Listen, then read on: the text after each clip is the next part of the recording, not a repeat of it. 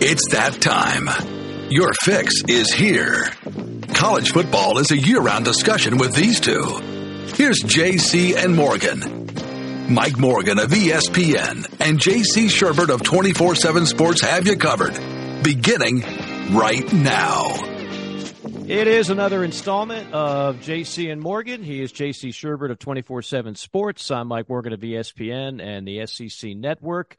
We uh, continue a a really great list of guests this time of year. That's what that's why this time of year, actually, from a podcast standpoint of view, has become one of my favorites. We know what we're going to do in the fall. That that's kind of on autopilot. We react to the games. We we preview games. We talk about the top stories.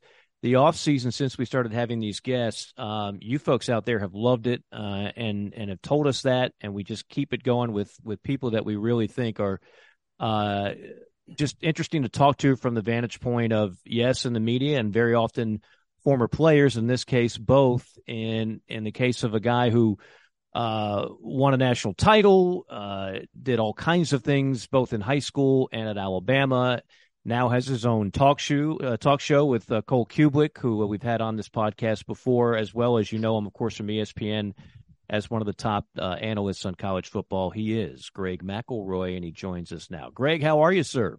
Good, guys. Thank y'all for having me. I appreciate it. I, I appreciate you coming on. It, it just kind of worked out this way where we uh, we we've had this string of quarterbacks, and it's funny, like, you're on T V so much now. Like, pretty soon there's going to be a generation of people that are like, I didn't know Greg McElroy played quarterback. Like, they're, they're going to know you as the guy who is uh, they see pop up on their high def. And, of course, if you're listening to one of the better college football radio shows in the country, for my money, then they know you from that with the work you do with Cole. So it's it's got to be a little bit interesting from uh, from that aspect. You've really kind of hit the ground running in this broadcasting world that you're now in. Well, it's been strange to kind of transition. Um, you know, I, I retired from the N F L ten years ago, or just about ten wow. years ago. I retired in uh, March of fourteen after mm-hmm. I had kind of agreed with S E C Network to to latch on and be a part of the launch. About six months later than that, I was still under contract with the Bengals, was planning on going back to camp. And it's like, you blink a couple of times, next thing you know, it's been a decade. I mean, it's right. like, it's, it's wild. And it's, it's, Look, I, I always thought that this would be kind of a part-time job. I, I don't know how you approached it, Mike. I mean, mm-hmm. uh, I don't know if you approached it this way, J C, but like, college football was kind of a hobby. You know, I that's kind of how I viewed it. Right. And then when I got into it, I kind of became captivated by this world and realized that if you want to cover it appropriately, it's it's not like a, oh, you know, I'll just go nine to five and then in the afternoons I'll look at some college football stuff. Like, it doesn't right. work that way. So no. uh, you have to live it year round, especially in the portal era. And, you know, I, like y'all, am extremely lucky to do what I love every day. And that's cover the sport that I care most about. No, no doubt about it. And, and we've had, uh, here's where all three of our worlds meet. We'll get to J C's brush with McElroy in a moment. You probably don't know this, but in two thousand fourteen, the year you referenced, I get a phone call from a guy who was our boss, Steve Ackles, kind of in, in a roundabout way, might still be, who knows? That's a whole other story. But um, he says, hey, and back then I was not full-time quite yet with E S P N. I was still doing games for another network. And he asked if I could do uh, a college football game at Texas A and M. And he said, you'd be working with Greg McElroy, which I believe would have been your first game, would it yeah. not? Texas yeah. A and M Lamar, I think? Lamar, that's exactly yeah. who it was. It was week two, right after Kenny Hill went out and lit that's up right. South Carolina. And that's we right. Had that's the following right. week. Yep. So I, it, the hardest thing for me to do, I, I so wanted to do that, and the, the excitement level of getting a chance to work with you. I, I work with a lot of first-time um, analysts, including one of your former teammates, Barrett Jones.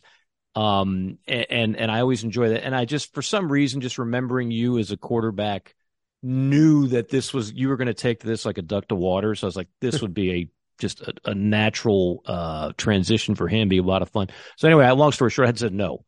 Um, and, and since then we've never actually, um, worked together, sadly. Uh, Dave Baker slid in, uh, that's right. one of the three days. So I, yes, Dave Bus Baker. And we had, uh, I'll never forget, you never forget your first truck. You right. know, uh, so We had, I mean, it was an all hands on deck. I've since worked with the director a couple times on spring games, random one-offs. Right. Um, but it, Bob Goodrich was okay. the producer, and mm-hmm. Bob Goodrich, this is real inside baseball for anyone that's watching that, you know, hasn't been in a booth before, which I'm sure is a significant majority of your audience. Right. Uh, Bob Goodrich is like a Hall of Famer, you know, mm-hmm. but he's cut from the old school cloth. Like, he's hardcore. And like, if, if you hear a four letter word in your earpiece, like you just go yeah. with it. Like, right. So just don't repeat it. It, it. Yeah. It felt very comfortable for me coming from the football world. Uh, so I'm disappointed that you weren't in the booth alongside, but yes, um, I was drinking through a fire hose that night with two tempo teams and I didn't know what the heck was going on. They kind of just throw you out there and see how you do. do. That's Sinkers. What people don't realize.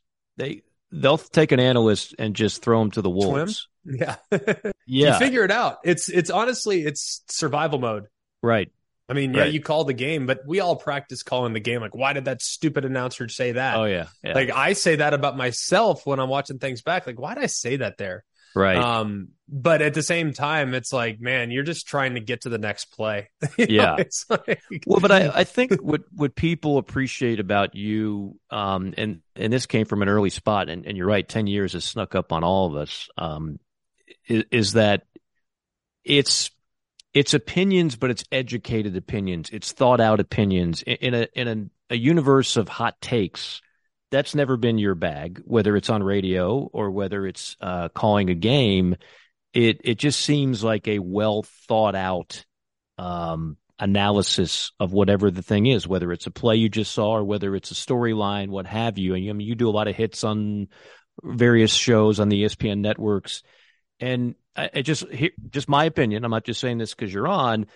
When I see Greg McElroy about to give his take, I, I know it's a thought out. Uh, not the not the, the temptation to just I got to be far one way or another, right? Like I right. just got to be a super strong opinion on this. It's just well thought out and and, and and and intellectually sound, I guess, is what I'm looking for. And and I've always appreciated about that. That that goes above and beyond what you do calling a game, which obviously that is something you've you've adjusted to very well, but that's just always been my my scouting report on Greg McElroy, the analyst. And I, I appreciate guys that do that, that actually think before they just blurt something out. Well, I appreciate you saying that. And I, I try to be thoughtful, um, probably to a fault at times in my life and in my playing career, probably a little over analytical, um, probably overthink things a little too much. I see the gray area. Mm-hmm. Probably a little too much, um, especially in a world in college football and decision making. It's black and white. It's not like, right. well, you, you know, why'd you go there? Well, you could have gone there. It's, I mean, it's like you either went to the right receiver or you didn't. Mm-hmm. You know, like right. I mean, it's as simple as that. It's not like, well, you could have tried that. Well, you know, you could. I mean, sure, there is. I mean, if you really want to get down to it, there there is a gray area. But what what I've always tried to do is I always try to see the person underneath the helmet. I try to see the person on the sideline underneath the hat. People see dollar signs aligned with these coaches, and it's easy to be critical. Mm-hmm. Uh, but there is a family behind that coach. There is a a fan base behind that coach. There's a mom and a dad behind that coach. I was talking to an athletic director yesterday on the phone, and he said, I, I just, you know, I just want you to to know, like, Like I, I appreciate your stance on fill in the blank subject, and we won't go down the rabbit hole. He goes, I just appreciate your stance on that. Like, you could have very easily been really, really critical, and, and you weren't. Um, you tried to find the silver lining, and you tried to understand why we did what we did collectively, and the decision that we ultimately decided to make. It was in reg- regards to the college football playoff and mm-hmm. the twelve team playoff model and and the format. I don't feel like I'm going to be giving up my source or my relationship by telling you what the reason, what the source was uh, calling about. It was about the twelve team playoffs. I said, hey, man, I look, there are some flaws. There are some things we'd like to get figured out, but we appreciate you not going scorched earth. I said, because you guys are doing the best you can. Mm-hmm. Like, there are pre-existing contracts in place. There are, uh, there are challenges that we have to overcome as a sport. Uh, when it comes to the N F L scheduling model, and we don't want to go head to head, and weekday games aren't ideal for fans, and multiple neutral site games aren't ideal for fans, but currently with the current structure that we have, it's the best we can do. Right. And, and I think it's real easy to be super critical I think it's real easy to say, well, that coach doesn't know what the heck he's doing. They stink. He's making ten million dollars a year. He better figure it out. It'd be easy to say that, but that coach might have two daughters at school that are taking a lot of heat at school as they, you know, go to high school, middle school, elementary school in the community in which he coaches. And they're hearing what we say. So I try to see the person behind and I try to understand the why. And my all, I've always tried to understand the why. There's a reason why people do things, uh, whether that's in the heat of battle during a game or whether it's a decision on a recruit or a decision on whether or not you need to clear out the entire roster and refill it with a bunch of portal guys, like with what's going on with Deion Sanders at Colorado. I mean, there's a why and I try to understand why. And I think as a result, I've developed some good relationships with coaches. Um, not that I'm going to propagandize by any stretch, but if I come with a criticism, it's because I genuinely believe that's the correct decision. And I, I'm not always right. There have been a million examples of which I've been wrong, but at least I I can look myself in the mirror at the end of the day, knowing that I gave my opinion and I, I didn't do it in an effort to go viral. I did it because I'm really trying to educate every time we go on the camera. It's genuine. Yeah. That was the other word I was looking for. Go ahead, J C. Yeah, I think it's about fairness. I mean, that's one of the things during – Uh, and I'm kind of retired from journalism, you know. I don't, I don't claim that title anymore. I'm much more of a, I guess, a personality or, or journalism's a hot word right now. That's a it's, that's a tricky word. I mean, I'm just not, going down I'm the rabbit claim, hole there. I'm not claiming it anymore, but but I, I did my first job in journalism. I was a, a high school sports reporter in Gainesville, right. Georgia, before Deshaun Watson and uh, all those guys came out of Gainesville, but. uh I had an editor. He was a Vietnam vet named Mickey, and he loved Marshall. And he used to talk like this. He'd put a J C, J C, go herd. But he would always be like, you need to be, I don't care what you write. You just need to be fair. Be fair. He said it over and over again like that. Right. God bless you, Mickey, if you're still hanging, hanging in there out there. You know, he kind of was like a pack-a-day smoker and some stuff back in the early two thousands. But anyway, that's always stuck with me, and I'm always just trying to be fair. And you mentioned that, that this really is good because you mentioned – understand the why, understand the why. And, and, and, and, and I've been critical before. I've, there's things I, I have very strong opinions about things, of course. But I can always kind of get where people are coming from. And then the sure. human element, I think fans in general these days, because we're in the era where you can say anything you want and not get punched in the face because it's on the internet, right? You're behind a, a screen. I think fans in general have totally lost track, and maybe they never were this way, of the human side of it, be it coaches, recruits, whatever. This is not Xbox. These are not robots. They're not out there, you know, if they make a bad play, it's not the guy with the controller may have hit the right buttons, right? It's just they're humans, right? And, and so, so I appreciate that. I, I think that's uh, that's probably why people uh, really like listen and respect what you say uh, on an, on a daily basis about the sport, is because you could sense that it's it's that's not something you could fake. Well, I also think, too, it comes from in a perfect world. And I'm sure, J C and Mike, you guys, I mean, you've covered teams long enough. You've been around the sport long enough. You find that, well, I will always be proud of my allegiances to Alabama, always. Uh, that's my that's my alma mater. It's my sister's alma mater. I have multiple degrees from there. I live in Birmingham, Alabama. Like, I am a Bama guy through and through. But uh, at the same time, like, you kind of fall in love with with the storylines of people. So people are like, well, why, why do you like, you know, why are you a guy that would ever be so complimentary of a Tennessee or, or of an Auburn? Like why, why you know, people have a hard time understanding that mm. because they think, you know, if you're a Bama guy, you're through and through Bama, like you hate Auburn, you hate Tennessee and you hate Georgia. That's just the way it is. And that's, I don't see it that way because there are several people, like the team I hated more than anyone in school was Florida. I hated Florida. Loathed the Florida Gators, hated Urban Meyer, hated Tim Tebow, hated them more than anything in the entire world. And I, I mean, Tim knows this. It's not like I'm, you know, it's not a secret. They were the alpha dogs in college football and we wanted to beat them. And, but and then as I got to know Tim, it's like, man, I can't believe I really disliked this guy in college. You know what I mean? And, and then Jim McElwain ends up as the Florida Gator head coach. And it's like, man, I really want Florida to do well. And then Billy Napier ultimately gets it. And Dan Mullen, several of which have been my friends. I've known Dan for years, dating back to his time as the O C at Florida. And, you know, it's like, how could just, I've, I've found that you start rooting more for people than you do for places. And that's been a, a bit of a kind of a change for me. And I think it's a little different for the fan because they view it through the lens of I'm this team. So therefore, because of the way I've been raised, I am raised to dislike and or loathe this team. Like, for instance, as a guy that lives in Birmingham, if Alabama and Auburn are undefeated at eleven and oh in the Iron Bowl every year, that is the greatest thing for the state of Alabama you could possibly imagine. Now, it's going to make for some interesting Thanksgiving dinners, hmm. but it would be phenomenal for the state. And it's something, and it's an outcome that I root for every year. And it's just it's just the way it is. So I, I think uh, part of it, yes, understand the why, understand the human element, but also at the same time, man, I swear on my life, I just want college football to be healthy. I want college football and the positivity around college football to exist. We live in a negative world where everyone, and I've heard this for years now, well, college football is not the same as it once was. I don't love it as much as I used to. The N I L has turned me off. I don't like the portal. I don't like kids sitting out of bowl games. I don't like all these. Like, all I hear are negatives. Like negative, negative, negative, negative, negative, negative. It's like it's so easy to be critical. But at the same time, there are also, along with the negative, I'd be lying if I told you that all the aspects of college football make me happy. They don't. There's things about it I would change. There's things about it I dislike.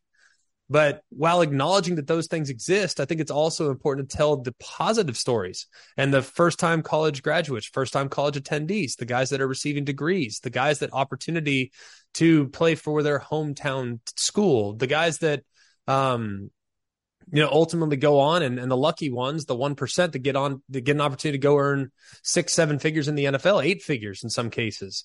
Uh, it's just those, you know, those are the stories that I think are kind of lost in the weeds.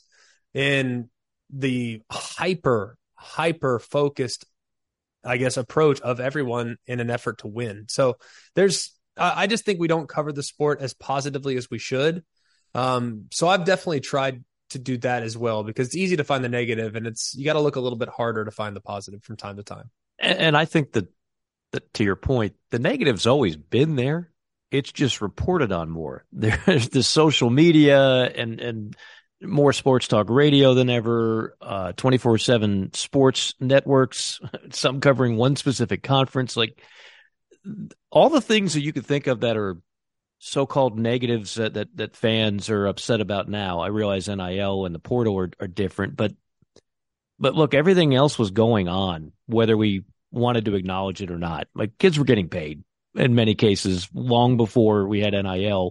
Um, players but it's also tr- the round-the-clock coverage, too, I think. It's that's just, it. Hey, we always have to be churning out content. That's it.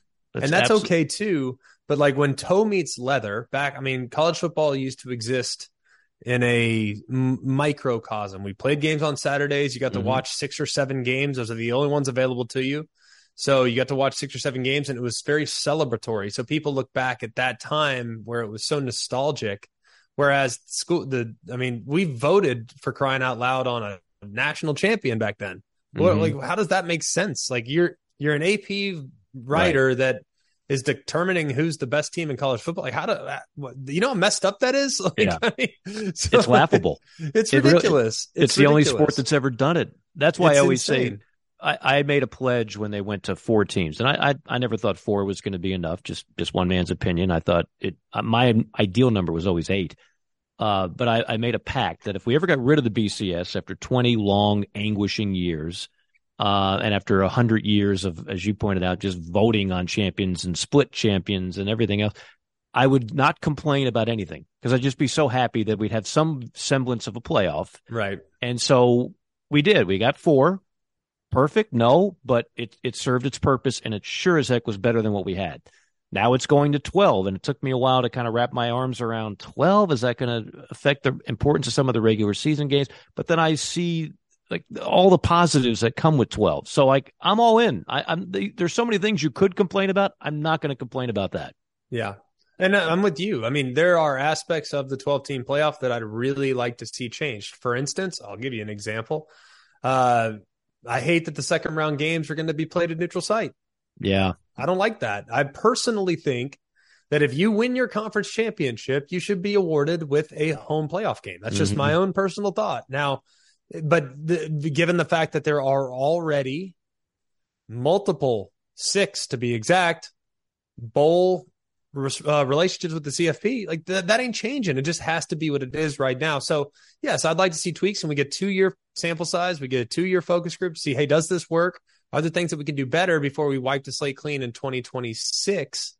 But it, it's look, it's it's imperfect. But I'll tell you this, man: when toe meets leather, it's pretty dang good. No, uh, and and I think as we, if we just focus on the pageantry of the game, the experience that you get when you step on campus, the energy you feel when you step on campus, the just the youthful exuberance you feel even as an adult that's in your seventies, how you feel when you walk through the tunnel and walk up the grandstands to your seat that you've been sitting in for fifty years. I mean, there's just something really special about that. And the fact that it's, it's, I think, I used to think baseball was the great, you know, generational connector. Like I learned baseball from my dad. My dad learned baseball from his dad. You know, he learned baseball from his, it just, it was, that was the thing. Mm-hmm. And I think baseball, because of its pace of play, and we can talk about the rule changes and all the things that have happened, how much better it is this year. Yeah, it's great. But I don't think baseball is that anymore. I think it's actually college football. I think college football is passed down from generation to generation. And it's, it's, I think, really special. And it's one that I've tried to keep alive, even though I'm on the road every single week, going to games all over the country. We have season tickets, and my two sons and my wife, they go to the game. And that's, that's something that they're, obviously I'm not there, but it's being passed down, and hopefully someday they'll pass it on to their kids and so on and so forth. So I do think that there's something really special about college football and the game day experience. And as long as we continue to focus on that, we'll continue to have so many positive things to be excited about.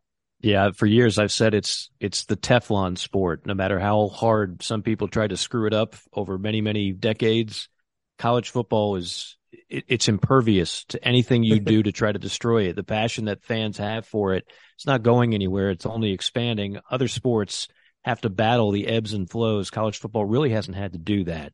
Um, Greg, usually when we have guests on, we we it's a little bit of uh, this is your life. So I mentioned J C, and you have crossed paths before, going back to his national recruiting days.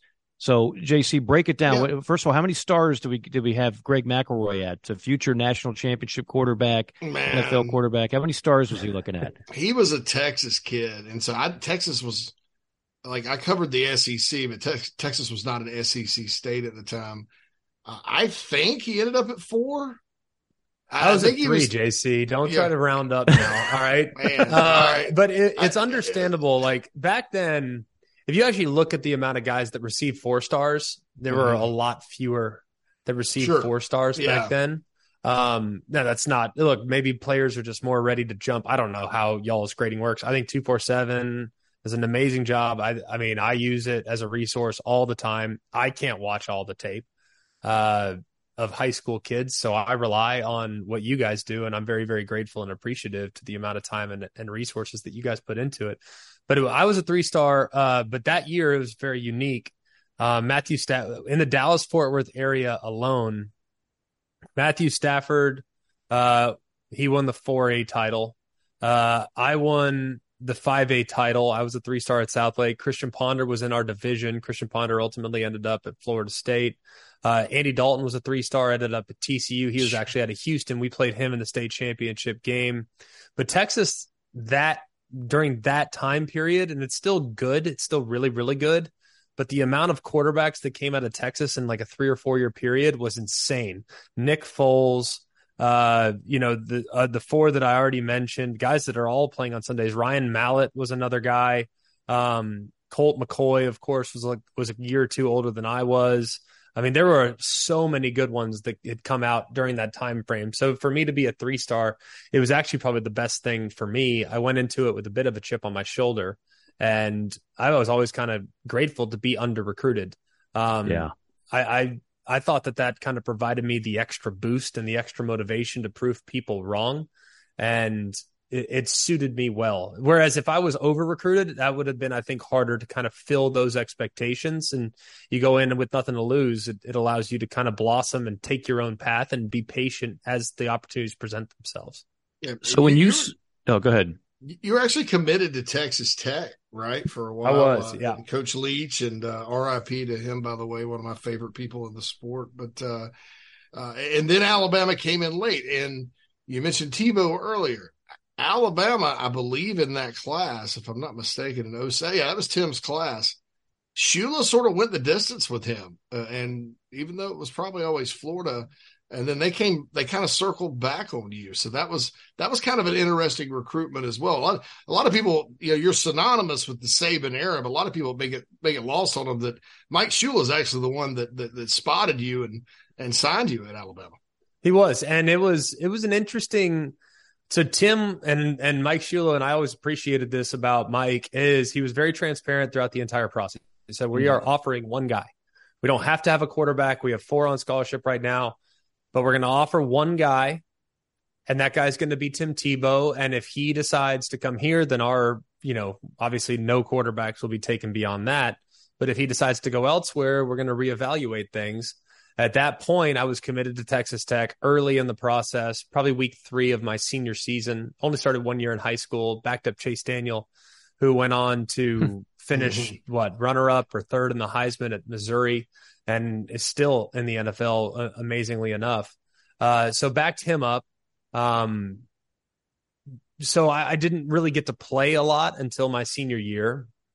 Before I started a senior my senior year, though, before I ever started a game, and this was a weird time because it didn't happen like this, I still had ten scholarship offers because Chase would go play baseball and I would get a lion's share of the reps in the spring. And they're like, who's this number seventeen? He's, he's pretty good.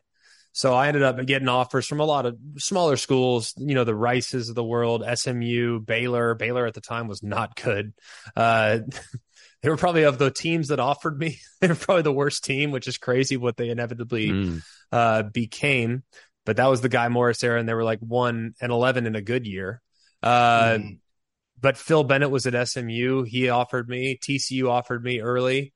Uh, coach, I still have so much appreciation Uh, for Coach Patterson and and taking a chance on me early on. B Y U offered, Kansas offered. So it was a bunch of kind of smaller schools. But uh, ultimately, I'd always said, you know, I'm going to make a decision because I don't want to be thinking about the recruiting process.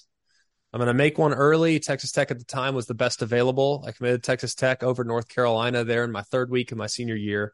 And then at the end of the year, after we won the state championship, I kind of reassessed everything, took my visits, and ultimately decided that the best place for me was Alabama. Um, it just aligned with what I wanted from a college experience. Now, at that point, did I think a national championship was in, within reach? I, I think you know, I would have told you as an eighteen-year-old, yes. But if I were to say, you know, your life depends on winning a national championship, I would have said, all right, that's probably pretty unlikely. But I knew we had a good class.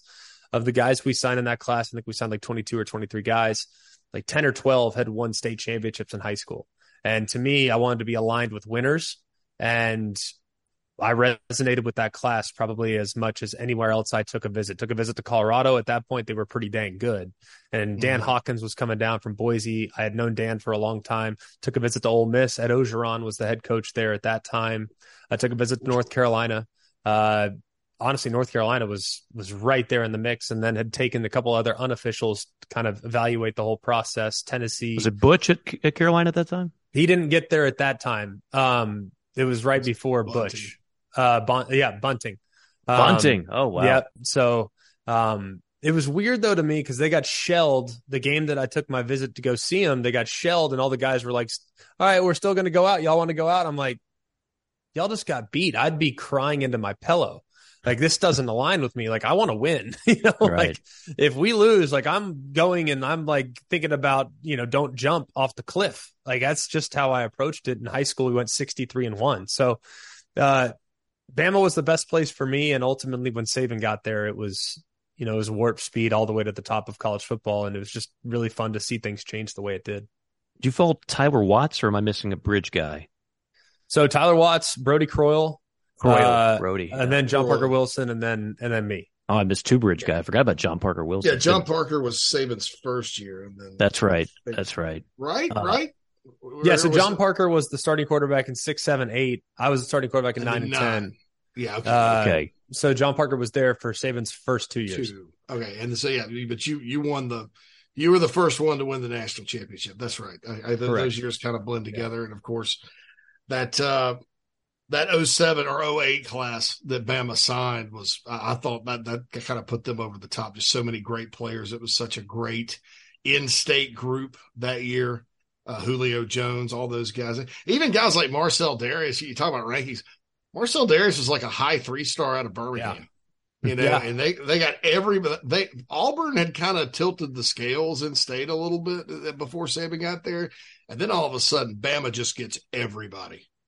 And that, well, they, they, at that go. point, Auburn had won like five or six Iron yeah. Bowls in a row. Mm-hmm. So yeah. um, I remember Tommy Tupperville, who's become a real good friend. Uh, you know, he he was the fear of the thumb, and I, I loathed Tommy Tupperville in college. Goodness gracious. Like, he just poked at us and poked at us and poked at us. And finally we got over the hump in oh eight. But you look at that oh eight class, it was really a massive class. I mean, it was a great – and I remember walking through the door – our first summer workouts when that oh eight class arrived. And this was before the era where everybody graduated early and came in January. Probably had three or four guys in January, but most of the guys arrived in June. And I remember having freshmen walk in. Michael Williams was the one that stood out the most. And Julio, like, everyone knew Julio was going to be a freak. Like, that was, you, you know, we knew he was going to be different. You know, eighteen-year-olds just don't look that physically mature. Hmm.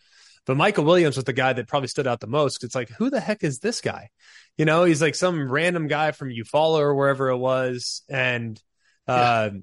he's, he's like six eight. He's like six eight, two seventy, and he's like run. I'm like, who is this guy? My goodness, uh, yeah. No, it was just one of those things. But you look at the oh nine group. Um, yes, we were certainly boosted with a lot of good, young, quality pieces from that oh eight class, but really the nucleus of that oh nine team and the glue that kind of held it all together. And I think what made us real special is that we had a lot of self-made guys on that roster. Mm-hmm. Uh, okay, left tackle was a first-round pick. The left guard, Mike Johnson, was a third-round pick, great player.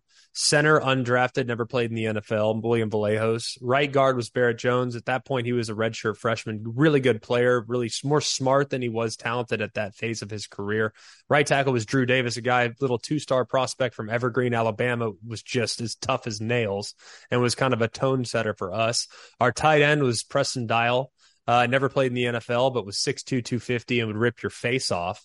Uh, looks like a, looks like a, you know, you look at him. What are those uh, Rock'em Sock'em robots? robots yeah. His head was like that. I mean, he just had a battering ram head and was our H-back and still one of my best friends, my roommate in college, uh, that never played in the N F L but was just a grinder in that oh six class. Uh, oh eight, or uh, our other tight end was Colin Peak, never played in the N F L, transferred over from Georgia Tech when they went to the triple option, but not really like a future N F L guy by any stretch. Our slot receiver was Darius Hanks. Was an under-recruited three-star guy who was awesome, great route runner, never had the volume that he probably would have liked, and we were run first team. Julio, of course, at X was unbelievable, and then we have Marquise Mays, who still to this day is one of my favorite teammates of all time, never played in the N F L, but was five eight and played like he was six four. So the offense, I mean, that's the starting offense, and Trent and Mark, obviously, at, at running back, we're, we're as good as it gets. Uh, but it, it's not like it was a an all-star team by any stretch of the imagination. It was a bunch of guys that just worked really hard and were tough as nails and weren't going to be beat up. Uh, we were going to beat you up, and that's that's why we were as good as we were. So defensively, you can go to the other side. I mean, Eric Anders, great M M A fighter, never an N F L player. Corey Reamer, those are our two bookend stand-up outside linebackers. Two really good players, but never played in the N F L. On the interior, Uh, yes, Dareus was amazing, but Lorenzo Washington played a little bit in the N F L and Brandon Dedrick played a little bit in the N F L, but neither had uh, a super long career. Rolando was incredible, obviously, at middle linebacker. He played, well, he could have played as long as he wanted to play. Kareem Jackson, who's still in the league at corner. Marquise Johnson uh, and Javier Arenas were the other two corners. Javi had a really nice career, but that was more as a punt return guy. Marquise never really had a chance to play. Mark Barron, who, of course, was a first-round pick, great player in the N F L, and then Justin Woodall, who never played in the N F L. So it's not like it was an all-star team uh, at that point either. It was really a lot of guys that kind of bought in and that were a part of the ascent and and ultimately turned themselves into really good players. But a lot of the guys were really self-made. They didn't start on third base by any stretch. They had to earn it, uh, and they had to earn the staff's trust because several of which were inherited by Saban and their staff. So it was really it was a cool mix of people, and And we're still, I think, really, really close as a result of of the experiences we went through. It's pretty amazing recall on your part, by the way. This is this is the benefit of not playing in the N F L for like twelve years. You don't take as many shots, and you're able to just recite that like it happened twenty-four hours ago. If you were to ask me who wore what number all the way from one through ninety-nine, I could probably tell you every single guy, and that's including walk-ons, just because it was just it was just a special group, and we were really close. And yeah, you know, we no one expected us to win it. You know, we were this we were kind of hiding in the weeds all year long, and then sure enough, get our shot at Florida in the S E C championship and smoke them. See that uh, game. A couple I, weeks I, later, beat Texas. Greg, I think that that oh nine game. Uh, look, I've been a college fan my whole life. I've covered the S E C half of it. I would make an argument that's one of the most important games in the history of the sport, not just the S E C, because and you referenced the Urban Meyer run and the Tebow run and the titles in oh six and oh eight. And I don't remember what the point spread was in oh nine, but I know you guys were an underdog. Uh, most people thought Florida was going to do what Florida was doing at that time, was was just beating people up and going winning the S E C and then playing for national championships. That changed the complete impetus of two programs for a long, long time. I mean, you could make the argument Florida really hasn't recovered. Urban Meyer was gone not too much uh, longer after that, and they haven't had great success since. And it was clearly the beginning of a dynasty, the likes of which I'm not sure we'll ever see again in our lifetime. So take us back. Let's all absorb it. Uh, I know a lot of Alabama fans already know this story, but for the other college football fans listening to us nationwide, what kind of vibe did you have going into that game, first off, when everybody's saying, oh, Florida's going to win it again, Florida's going to win it again? And then when did you feel like, oh, no, we, we got a chance to do this? Well, I, I think the first play is really stands out to me. Um, we took the ball. We didn't take the ball very often. Uh, more often than not, we deferred to the second half, but we wanted to be aggressive. Uh, so we took the ball and we went back in the first play of the game. Uh, we came out in a formation that they hadn't seen before. We put Julio in the slot in a three by one, and Julio runs a little crossing route, and the protection held up for quite a while. The route took a little while to develop, and I hit him on an over route, and it's like a gain of fifteen, sixteen yards.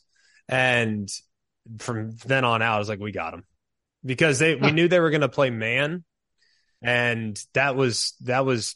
Charlie Strong's bread and butter. He was going to run man coverage. We knew that they were going to run man coverage. We knew that Brandon Spikes was going to play man and blitz, and they're going to try to overload the back and all this other stuff. So like we were, we knew exactly what we were going to get. And sure enough, first snap of the game, that's what we got. And we're like, all right, let's go. We go right down the field, kick a field goal on the opening drive. Uh, we stop them. We get the ball back. We go right down the field again. You know, just ding, ding, ding, dude, just lighten them up. And we had not really at that point of the season, we hadn't really thrown the ball a lot. We, you know, throwing the ball had been kind of a secondary resource for us. So we knew in that game, they were really stout against the run. Their front seven was really, really good. And running the ball was going to be very difficult. So we knew that we had to be aggressive through the air. And we were able to do that with some new formations that we hadn't used all year long. And it was, you know, we, we knew We knew going into the game, we we weren't sure if we could run with them. That was a big question, because they could run. Florida was, they could fly, which probably shouldn't surprise that many people. You look at the roster, it was ridiculous. Absolutely ridiculous across the charts. Uh, corners were amazing. We felt good about our wide receiver matchups. We knew Jones could win, but Jones had two catches for twenty-eight yards in that game, uh, including that that the first play of the game. So he was not a huge factor in, in the game whatsoever. We thought that we were going to have to win against Janoris Jenkins, uh, and that was with Marquise Mays, who ended up having a really nice game. And we knew our tight ends were going to have to be really big for us as well. Colin Peak had a couple big catches, one in particular in the back of the end zone on a little throwback that that we had worked. But they had covered that throwback actually perfectly. So when I was able to somehow fit it in when they ran the perfect coverage for it, and we were still able to score – and we knew that their perfect coverage wasn't going to beat our perfect execution. It's like, this is going to get sideways. And it did. And we uh, we knew if we had a lead in the fourth quarter, it was over, because there was nobody that was touching us in the fourth quarter. From our conditioning standpoint, from our toughness standpoint, no, no one could play with us there. We felt very, very good about that. Our whole offseason is fourth quarter, fourth quarter, fourth quarter, fourth quarter, fourth quarter. I mean, Scott Cochran, the whole group, that's all it was about. So we felt really, really confident with our plan. We felt really confident knowing that we had absolutely nothing to lose. All the pressure was on them, and we were able to go out and play really freely. And all the guys responded well to the adversity that we faced there in the third quarter by just as soon as it got close and they started to close the gap, boom, we answered. And it was just, it was all she wrote from that point. Every time they punched, we punched back harder. And it was really, it was a cool game to be a part of because it was an indicator of what was to come. Uh, and it was four years of grinding that was paying off over the course of a three and a half hour period. And that, mm-hmm. that, you know, you get, don't know how many times those opportunities will present themselves. To know that we were able to seize it was, was pretty special. And it's one that we will obviously always remember and always celebrate. It, it's, it's the one that got it all rolling. I, I mean, yeah. uh, pun intended, like it, it, it, without that, who knows how the trajectory of, of the S E C uh, changes, but you, you get the feeling eventually Nick would have imposed his will. And that's the thing too about Saban is that uh, like I had an Alabama game this year and, and you know, it, when you do a, a game on T V, you sit with the coaches. And of course, for thirty minutes, we didn't even have to ask a question. He went off on N I L and the portal and everything else. Uh, Nick is not shy about giving his opinions on that, but I've made sure I soaked it all in because I don't know how much longer this guy's going to coach. And I think we just kind of now we've take for granted that Saban is here and, you know, whoop-de-doo, Alabama's going to win eleven games plus a year. And, but he could just hang it up next year, a year. You just, you never know. And I guess of all the millions of, of Saban questions you get, you, you maybe get tired of answering all these. I'm just trying to, I'm trying to put my finger on, because I've been around him, not nearly as much as you, obviously, or, or people that have covered him exclusively. He doesn't wow you with his words, right? Like when you're in a in a meeting room with him, like, you don't necessarily like, you're not like, wow, that was unbelievable. He just said the most brilliant thing I've ever heard. And yet, you know, there's something that's in there with him that most coaches will never, never know and never have. So when did you realize like, no, this guy's just flat out different? Because you mentioned he was not necessarily the, the guy that recruited you. That was, that, that goes back to Coach Shula, but, but there had to be something where you're like, like maybe you were telling your dad, like, no, Dad, I'm telling you, this guy is unbelievable. Well, I think I think probably he's just relentless, man. I mean, I, I think that's that's part of it. And he holds himself to such a remarkably high standard. Look, we worked in, he worked us so hard. I mean, like we, the the intensity of our workouts, our fourth quarter program, we went our first year for six weeks, six weeks of fourth quarter. Now the guys are might do three.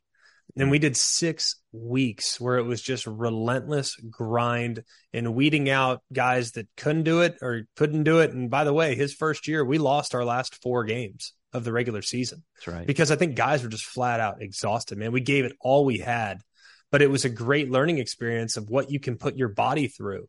It, was it militaristic at the time? Yeah, it was. I mean, it, not saying that we went through, you know, Navy SEAL training by any stretch of the imagination, but the football equivalent of it. Uh, I suppose would, or, you know, it was, it was to test you both mentally and physically that, uh, that was just remarkable. I think the big thing with him though, and, and he's just such a creature of habit, and he does, he's, he's robotic, and he's such a tactician that nothing gets overlooked. There is not one detail that's overlooked. And every single day he's the same.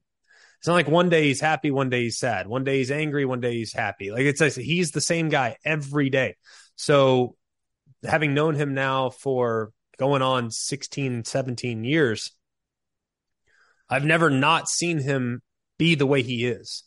And he is, he's structured, he's regimented, and the consistency that he has within his own life and the consistency with what he expects from the program is why the program never dips and why the program is steady and consistent. And they might not win every game, but there's going to be predictable performance just about every game. You play to your standard.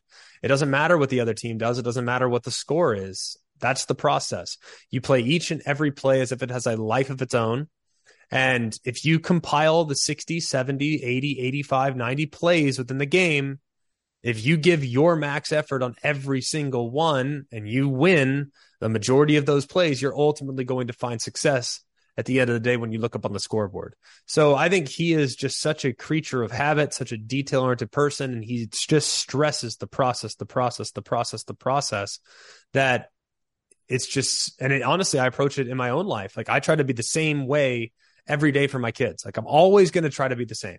Like there's might be some tough love from time to time, but there might be some time where you love them up, but like whatever the circumstances are, I mean, I'm going to try to be the same guy every day. I'm going to have the same process every day. I'm going to work out at this time. I'm going to go to do radio at this time. I'm going to do my podcast at this time. I'm going to do T V at this time. I'm going to watch tape at this time. So when you can create that consistency in your life, then you can have consistent results. And if your results are based on whether or not you win or lose the game every week, then more often than not, you're going to be on the on the right side of it. So yeah, I think it's easier said than done, uh, but he really does an amazing job of of making sure that you feel that every day. And he never asks you to do anything that he wouldn't ask himself to do. And and I think that's something that every player can kind of relate to. And and obviously the process works. I mean, as you can see with the results. Yeah, it's it's it's, it's going pretty well. I, I wanted to go ahead, J C. Oh, no, I was just going to bring up uh, on the other side of that spectrum uh, during that time period was Steve Spurrier. Uh, and, and we have a lot of South Carolina fans uh, in, in our audience, so I'd be remiss not to ask you about the twenty ten game. And also during that time period, I remember A J McCarron had a quote a year later. Uh, Bama had beaten uh, Ohio University or somebody, and he's like, yeah, you got to do this, this, this, because the next thing you know, you're playing South Carolina in the Georgia Dome. A comment like that coming from the Alabama quarterback sort of shocked the Gamecock fans because it, it hadn't been the best history. Uh, what was kind of the perception uh, over there in Tuscaloosa about the Gamecocks during the Spurrier era? I know, and I know the prediction you made in twenty fourteen, and I'm not going to, I'm not bring that up, uh, you know, because obviously they fell on their face. But uh, what was kind of the thought about uh, the Gamecocks back then? Because I thought that was. I always that, that quote always struck with me. I was like, usually it'd say Georgia or Florida or somebody like that. Uh, and then you, if you have any thoughts on Shane Beamer and the job he's done so far. Yeah, I mean, I've, we always had a ton of respect for South Carolina. The year before, uh, in two thousand nine, the national championship year, they gave us a lot of fits. We played at our place, and we, we didn't play great by any stretch. We ran the ball really well. Uh, we had a couple early turnovers and just never really gotten much of a rhythm offensively. That was a really talented South Carolina team. I know you really think back to it though, Alshon and, uh, and obviously Stephon Gilmore, um, you know, just Lattimore. I mean, just a really, really talented group of, of guys. Uh, so I always had a tremendous run, and I love Coach Spurrier. I mean, I grew up, my mom went to Florida State. So I grew up, you know, on the other side of that rivalry. Uh, my uncle, ironically enough, went to Florida. So grew up kind of not necessarily loathing, but also at the same time, like having an unbelievable amount of respect for what Spurrier had built in the nineties. Um, so to see him back on the sideline, he was like one of those guys where it's like, man, that's super cool. I can't believe I get to play in front of Steve Spurrier today. You know, I had that same feeling with only a few other guys where it's like, man, I just can't wait to see that face on the other side of the sideline. Spurrier was one. Bobby Bowden was one. Frank Beamer was one. Uh, Urban Meyer, you know, in a slightly lesser extent was one, but he was, he was kind of coming of age, like as I was coming up, and I already mentioned the animosity at that point. So it wasn't quite the same with him. Joe Paterno, we played them my senior year.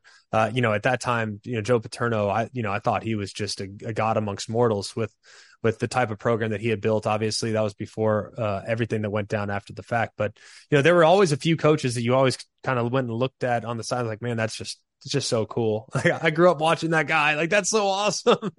Needless to say, I got Saban on our sideline. It's like, oh, I don't care about him. You know, it's like, yeah. Well, it takes um, a little pressure off. What about the coaches of today? What are the coaches, uh, whether it's guys you cover in, in preparing for a game or just watching the games on T V or following the sport as a whole? Who are the, the coaches that impress you the most? You know, you're kind of immune to it now, you know, I mean, you just, you get to know these coaches and you get to know them personally, and you've played against them, or you, or you've, uh, you know, you've studied them in the past. I mean, I remember my first game really having a booth. That was in twenty sixteen. And I've sat down with Bob Stoops, my first coaches meeting ever, where I was actually in my own booth. And I thought that was super cool. I'm in Bob Stoops' office. This is awesome. You know, I mean, remember that being a big one, but he kind of recruited me a little bit. So it wasn't as eye opening, but you know, there were a few, um, that that obviously stand out, but but kind of back to the South Carolina, kind of back to the South Carolina question. Like, I always had a tremendous amount of respect for that place. I, I I always thought that it was just a cool place because um, you, they were a little bit like Mississippi State in a sense, where man, when you played them, you better pack your freaking lunch pail. Like, it's gonna be, we might not, we're gonna, we might, we're probably gonna win, but I tell you what, we better earn it. you know, and it was going to be hard. And if they get hot, look out. And that's what happened in ten. I mean, they just couldn't miss. Um, Alshon had a ridiculous day. We had a couple of young corners that struggled with his size and his and his catch-making ability. Coach was calling a really nice game, mixing up screens and, you know, Lattimore on like little tiny screens and, and things like that. Steven Garcia got hot. So it was one of those where we kind of ran into a buzzsaw uh, a little bit. And and we we hadn't at that point played well. Um, we had lost earlier, or we had won earlier in the year against Arkansas at their place, and we did not play well in that game. We no, I remember y'all were y'all were down, down. Yeah, we were. I remember you led the comeback. Yeah, we ended up coming back and winning it, but it wasn't pretty. I mean, it was one of those like, man, we got a lot of things to address. So we were kind of playing with fire a little bit at that point of the season. A lot of the young guys, I think, just thought because they put a Bama uniform on, we show up and we win. Uh, And it, it wasn't that way. That was a really young team in twenty ten. Now people will look back at it after the fact and say, well, my goodness, that might have been the most talented team Saban ever had. Sure, but you have three freshmen on the offensive line that are starting. Chance Warmack, Anthony Steen, and D J Fluker. Two of the three end up being top ten picks, but at that point they were freshmen. Um, obviously you had a, a veteran at left tackle. You had a veteran at center. Uh, and then the receivers were the same. The, re- the running backs were the same. Uh, and I was the same, but we had a lot of youth up front. So we had a lot of inconsistencies running the football, and the protection really at that point was not great. Um, we just hadn't really quite figured it out. And then defensively, we were really young at corner. Drake Kirkpatrick and D. Milner ultimately both ended up being first rounders, but they had some inconsistencies. You know, at safety, we were breaking a new guy opposite Mark Barron, had some inconsistency. We just had that team had a remarkable, remarkable. We all tried really hard. We all studied really hard. We all did everything that we needed to do that we thought we needed to do to be successful. And we had good leadership. We had strong leaders. Dante Hightower, me, Barron, uh, Julio, a bunch of guys that were very strong leaders, but we just, for whatever reason, when one part of the ball was up, the other part of the ball was down. When the offensive line was running the ball well, we couldn't throw it or we couldn't protect. It was just, we could never quite get on the same page. And if you look at it, we ran into a buzzsaw at South Carolina, and then we lose by three points against L S U after they run a thirty-yard fake punt and convert on third and eighteen with Jarrett Lee. How that's possible, I still don't know. uh, we had no business losing that game, but we somehow found a way to do it. And then against Auburn, against Cam and company, we're up twenty-four nothing. Mm. We have every possible bounce that goes away from us, and there's no excuses, man. We weren't the best team in the country that year, but we were a lot closer than I think people realized. The one bad outlier being South Carolina performance. performance where uh, they just had our number that day. So it was a, it was a good year though. I think in the long term, looking back on it, I think it helped coach illustrate like, hey man, you got to have your best stuff every week. It doesn't. And look, if you don't create enough separation between the guys you're playing against, it might come down to a play or two. And if those plays are, if those play or two doesn't go our way, we might lose the game. So I think that experience of ten, where we came up short in three different games, led to the successes down the road, and coach being able to point to an actual illustration of what happens when you aren't always on your A game. So uh, it was a disappointing way to finish our college career, but at the same time, proud of how much we grew and and how much we improved over the course of a four-year period. Uh, on that on that game in Columbia, Barrett Jones, who I worked with on some games, we did a game at Williams-Brice, and every time they played Sandstorm, he would reference the oh nine, excuse me, the twenty ten game. He said, Mike, I still have that in my head during nightmares, the because they played it throughout. He said, I couldn't get it out of my head that whole time. By the way, he also says, ask Greg about nearly killing a referee named Eddie. Yeah. Is this, we almost well, have a homicide? I didn't, I didn't have anything to do with that. That was Rolando. Uh, but yes, and Eddie unfortunately was on the receiving end of some friendly fire. Uh, we were in a two minute drill, and it had to have been a Thursday practice. I, I don't recall if it was in training camp or if it was during the season. I really don't remember. Um, it all kind. It's one of those where like I really don't want to remember. But Eddie was a was a referee uh for years and years and years, and he had been all the way back. Bear Bryant hired him. He had been, I believe he's still going to practice every day, but he was probably ninety years old at the time, roughly, maybe maybe eighty-five. Let's say ninety, it sounds better. Uh, and he, naturally standing where the referees stand, is about twelve yards behind the line of scrimmage to the quarterback's right-hand side. And I get flushed from the pocket one time, and I try to throw it away, and Rolando pushes me. I wear a black jersey in practice as a quarterback, but this was in a time and an era where the black jersey was not really – and we talked earlier in the podcast about black and white area. Like, this was very much a gray area. Like, you wore black, sure, you can't get tackled hard, but you can still get hit.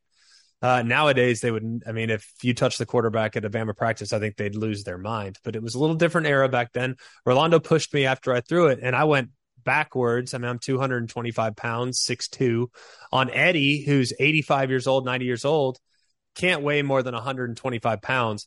And Eddie hits his head on the turf. I'm not kidding, so hard. It was, I mean, it was scary for all of us. I mean, you could have heard a pin drop in the, I'm sitting over there like panting, like nervous wreck, like freaking out, thinking like he's going to, he's dead. I mean, I, I oh mean, it, it was, it was, it was horrifying. Um, needless to say, Coach Saban walked over, and I think Eddie would tell the story best, said, "Eddie, you okay?" And Eddie's like, "Yeah, I'm okay, Coach." He goes, "All right, perfect. Move the drill down five yards. Let's go." Uh, so checked on him. Eddie was fine. Good. We're good to go. That's, That's Let's the only reason I roll. knew I could bring that up, because we know Eddie is still with us. Yes, and, uh, Eddie's perfectly fine, full recovery, no there, problems whatsoever, no lingering effects. But uh, yeah, Eddie will tell you that was definitely a, a moment that he had in his illustrious career refereeing uh, the Alabama practices. Greg, I, I want to just sneak a, a question to him before we let you go, and you've been gracious uh, with your time here, just kind of covering the gamut. First off, you know, talking about The, the Alabama dynasty, which we don't know if the final chapter has been written yet. Um, but, but that being said, no matter what happens, the, the, the stretch that, that Nick put together, and I realize L S U had some blips here and there, and certainly they, they were the chief rival in the, in the West, but I look at the East and what Kirby is doing at Georgia. And of course, we're not going to have divisions much longer anyway, but talking about it, as you can hear, we've got guys cutting the grass outside.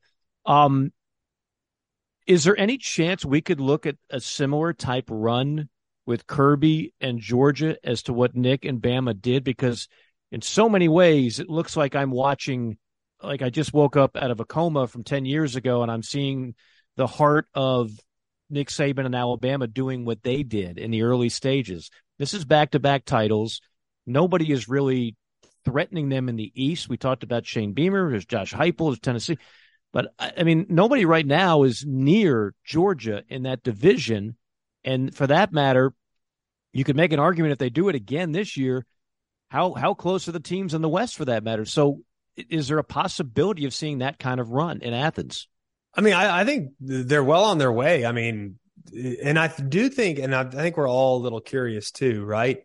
When we move to a twelve-team playoff, are you giving – the Georgias, the Bamas, the Ohio States, are you giving those teams of the world more opportunities to stub their toe in the regular season, still ultimately getting in the playoff, getting another do-over, if you will, and then finding their footing and basically beating up teams that aren't as talented as they are? Will the twelve-team playoff benefit the teams that are more talented? I, I think it probably will. So I do think it might even, for Georgia, in some ways, as we move forward into the twelve-team playoff era, will it be more likely that they win more national championships than the four-team or the two-team? That's certainly possible. Uh, but, yeah, I mean, I, obviously you got to keep it going, and and I think doing it over the course of a fifteen-year period is insane. But uh, it'd be hard to bet against Kirby right now with what they've already done and and with the momentum they've already created. I want to I want to go out on, on one question that, believe it or not, does not have to do with football. It does have to do with your talk show, which obviously – you and Cole do a great job. Yeah, you talk nationally, but your your bread and butter is going to be Auburn, Alabama, doing a show in, in Birmingham. And you've had two stories. I think I came on your show right after the whole thing um, with Alabama basketball and Brandon Miller. Now you have a story with Alabama baseball where the coach gets fired and there's talk about gambling uh, issues and improprieties. It, it, it's just been a, a strange few months with all of that, but how, how hard has it been to cover those stories uh, for you being right there in the home of Crimson Tide? Well, I mean, it's, it's It's difficult. I mean, as an alumnus, I mean, you always want your university to be per, to be portrayed in the most positive light possible, but it's not realistic. Um, and this is certainly not a whataboutism but by any stretch of the imagination, but we'll use the the Bohannon example, the baseball coach example. Um, I think with the era that we're living in right now, the access to gambling, what is gambling, the what is determined gambling, what are, you know, all those aspects of it. I mean, we're already seeing it at Iowa, Iowa State. Uh, we've seen issues, you know, kind of pop up in other places. I think we're just getting started on the gambling path. So this is unfortunately going to become the new normal if we don't get it under control very soon. Uh, gambling is no longer taboo. I mean, I do X F L games and we openly talk about gambling during the broadcast. Mm-hmm. It yeah. doesn't, It doesn't come with the scarlet letter that it once did. So um, access to gambling and all those other aspects, I think, are something that we're just going to have to cover um, in our world. I hate it, but I, I do think that it's kind of par for the course with, with the direction that we're heading. Uh, all that being said, I, I, I still believe that that was an isolated incident. And, uh, you know, based on the information that I have at this point, it's doesn't necessarily speak to what's going on. I mean, Bama actually after the fact beat Vanderbilt two out of three. Right. Uh, sure. So, you know, I don't think there was any impropriety, you know, improprieties as far as the team is concerned. It just sounds like the coach did something that was uh, obviously an immediate fireable offense and, and he was let go. Uh, but it, you just don't like seeing these things. Um, obviously there's always this question, right? It's, it's, what's real, what's perceived, what's P R, what is the court of public opinion? You kind of are what your reputation says you are. And whether fair or unfair, it's just things are, you're going to be associated with things and, and it, it's less than ideal. So I, I don't mind covering it. I, like I talked about with the Brandon Miller situation, like all I've ever wanted for Bama basketball as a Bama basketball fan is to be relevant, to make the tournament every year. If we can make it to the second weekend, great. If we can win a national championship, my goodness, and the stars align, that's phenomenal. But, you know, I, I'm still a Bama basketball fan. I still root for, for Nate Oates. I'm still root for, for the players. Uh, what happened last year was, was really disappointing. Uh, I think how it was handled from a P R standpoint was disappointing. Um, but it's, you know, it's an opportunity to learn from, from the mistakes and, and it's obviously another opportunity to reflect on, Uh, on the victim in the case. And, you know, I just want to make sure that they're the focus point, not, you know, what was handled after the fact. I mean, focusing on Jahmyr Harris is, to me, I think the most important thing. And that was a little bit lost uh, in the way that it was covered by a lot of the people in the media. No doubt. Greg, we'll have to get you back on. I, I want to talk about the upcoming season. I want to talk about quarterbacks. I want to talk about uh, the draft, a whole lot of other stuff. Um, as always, uh, you're, you're terrific covering the gamut. Really appreciate uh, your work. Uh, kind of from afar. Uh, hope that we can uh, do something at some point together down the road. And uh, again, keep up the great work, both on the radio show and on the analyst side. Uh, you've, you've truly emerged as one of the best. And we thank you so much for joining us. I appreciate you guys having me. Thanks again. You got it. Thank you, Greg. Thanks again to uh, Greg McElroy, who does uh, terrific work on uh, E S P N, as well as the radio show. Cubelic and McElroy, is it McElroy and Cubelic? I don't know, but they both work really well together. And uh, th- that, that's been tried before in other situations and has not worked particularly well, having two in-state rival guys in a, in a state where, um, you know, obviously it's divided among the, the two universities' fan bases. That one does work. Like it's yeah. You got two qualified guys that are really uh, – it's a good listen. Let's just put it that way. Yeah, those two uh, – when I talked earlier about fairness – those two epitomize fairness. I, I've, hmm. I, I I don't agree with every take Greg McElroy or, or Cole has. Sure. Like from a football standpoint, but I always know and trust that they're being fair.